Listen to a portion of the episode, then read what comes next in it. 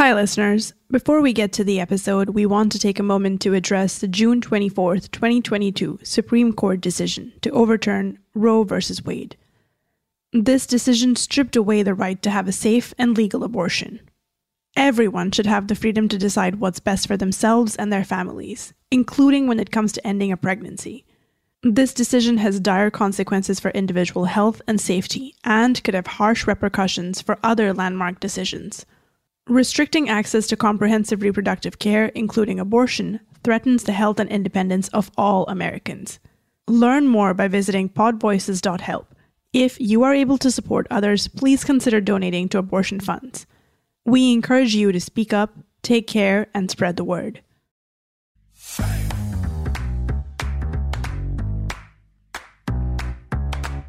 This is the download from Sounds Profitable, the most important news from this week and why it matters to people in the business of podcasting. I'm Manuela Bedoya. And I'm Shreya Sharma. I'm currently traveling for the summer. Today's episode is being recorded from the road, so please pardon any imperfections in the audio. On today's episode, Blubrry brings a new spin to media kits. Twitter's building a podcast player.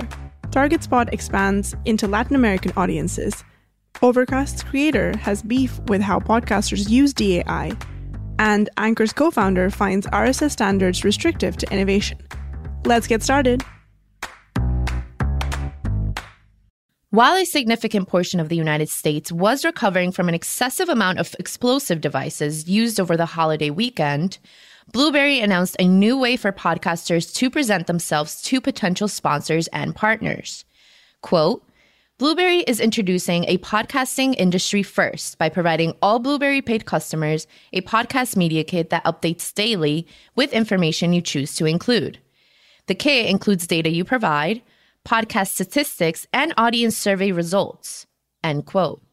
Data points that can be included in the kit range from simple unchanging data points like website or show start date to granular things like social media follower counts, average monthly downloads per episode, and Blubrry audience survey results. While not technically a media kit, this is a great step forward in helping arm podcasters with useful information they can give advertisers interested in evaluating their show. While lacking the usual collection of logos and information, ephemera, a true media kit designed to be attractive to press, this sort of media kit 2.0 cuts down on a fair amount of repeat labor. To the downloads knowledge, this is the first time a hosting company has automated this process and included actual download statistics in the package. Usually, the process is a tedious manual one that requires regular updates by either the showrunner or the representation to pull each data point. Kudos to Blubrry for being the first to market this dreamed of feature.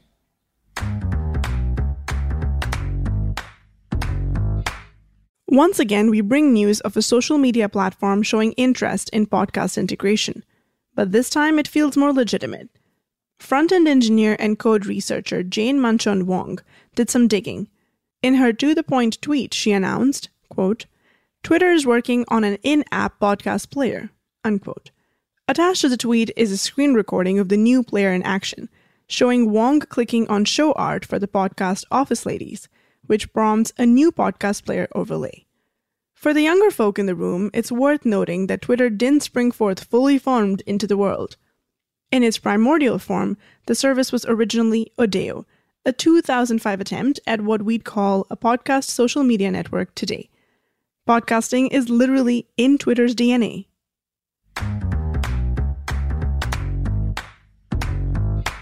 This Monday, Podnews shared an announcement from TargetSpot concerning a promising step towards diversifying podcasting further.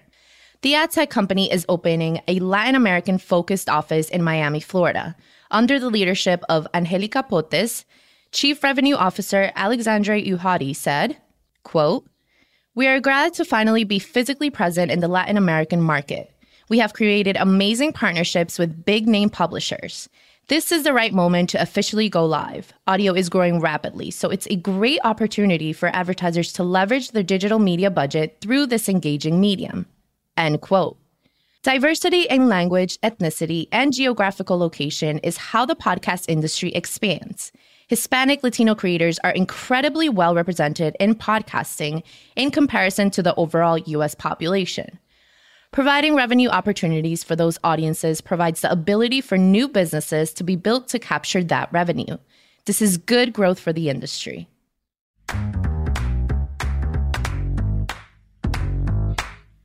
On Tuesday, Marco Arment, creator of podcatcher Overcast, took to Twitter to address a trend in negative reviews for his app.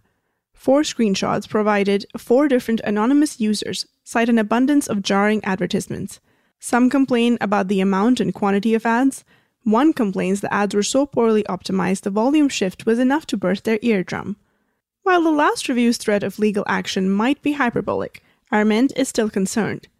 Quote, Cheap, sloppy dynamic ad insertion, or DAI, in podcasts continues to degrade the experience for listeners. They blame the app, and that's my problem to deal with. Unquote. He goes on to ask podcasters who poorly implement DAI, What are you doing? in all capital letters. Sounds Profitable's Bryan Barletta took issue with this in a quote tweet of Arment, citing issues like frequency capping, comp separation, and other features related to poor quality ad placement, quote, are not tech issues, they're business decisions. Your host doesn't offer it? Switch hosts and don't buy inventory that doesn't support your needs. Unquote. Sloppy implementation of DAI is a recipe for disaster, and there's plenty of evidence of podcasters falling for that trap. Too often, that sloppiness is built in under the guise of automation, which often leads to odd ad breaks added by the hosting company, filled with even odder ads. So, what's the solution?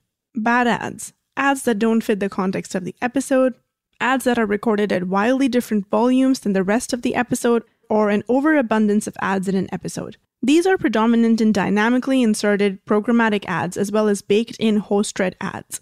And solid DAI implementation can power highly relevant host read ads that sound like they belong in the episode.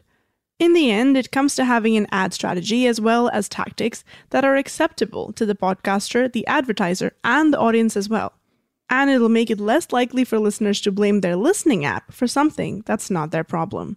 We got you, Marco.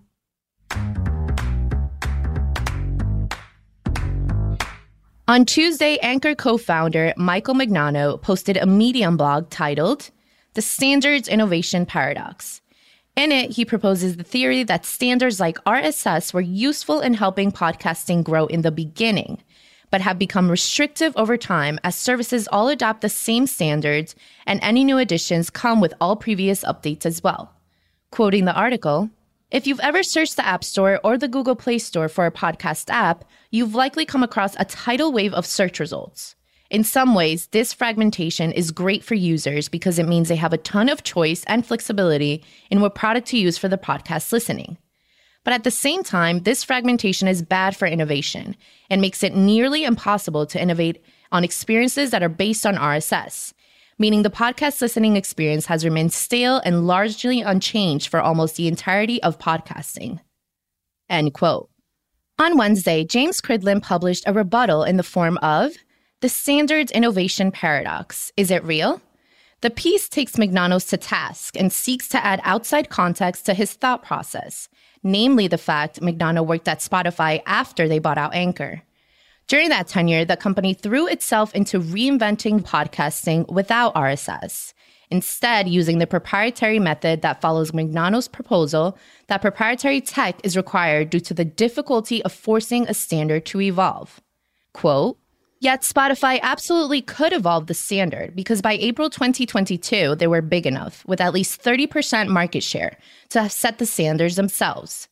They could have said, here's how to signal the video asset in your RSS feed. And if you do this, you'll get video podcasts in Spotify too. They could have looked at the currently existing solution to this, the podcast namespace alternate enclosure tag, and adopted that and possibly molded it to their needs, but they didn't. End quote. Cridland goes on to point out decisions to stick with black box proprietary tech conveniently also mean any user who wishes to take advantage of that new tech is permanently locked into using Anchor as a hosting service. The risk of an open ecosystem is the ability for aggregators to control and separate the industry. For all the door news about the lack of profit, Spotify is currently succeeding at this to some degree. RSS is capable of doing everything Mignano's piece takes issue with issues he has historically complained about even prior to the buyout. Innovation is stifled not by standards, but by the people and businesses with the necessary power to adopt new standards, instead, choosing to whine about having to share space and leverage that to release new impenetrable black boxes.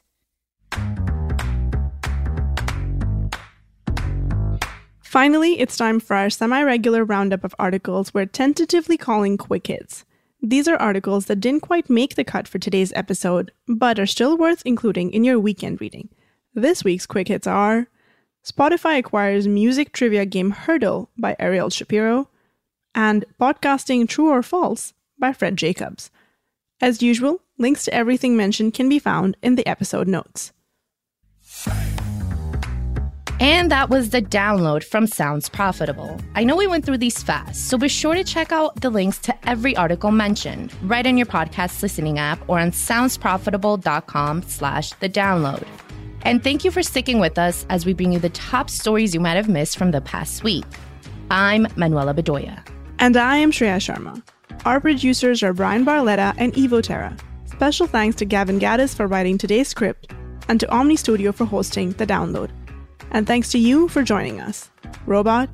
Download complete.